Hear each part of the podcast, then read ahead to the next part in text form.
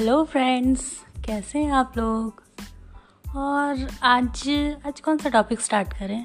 हाँ आज स्टार्ट कर लेते हैं। जैसे कि हाउस वाइफ्स देखते हैं, बहुत सारे हाउस वाइफ और वर्किंग वुमेंस भी करते हैं, जो कि होता है किटी पार्टी तो आज मैं वो एक्सपीरियंस शेयर करने जा रही हूँ। मैं आज एक किटी पार्टी में गई थी, अपनी सिस्टर इन लॉ के साथ गई थी।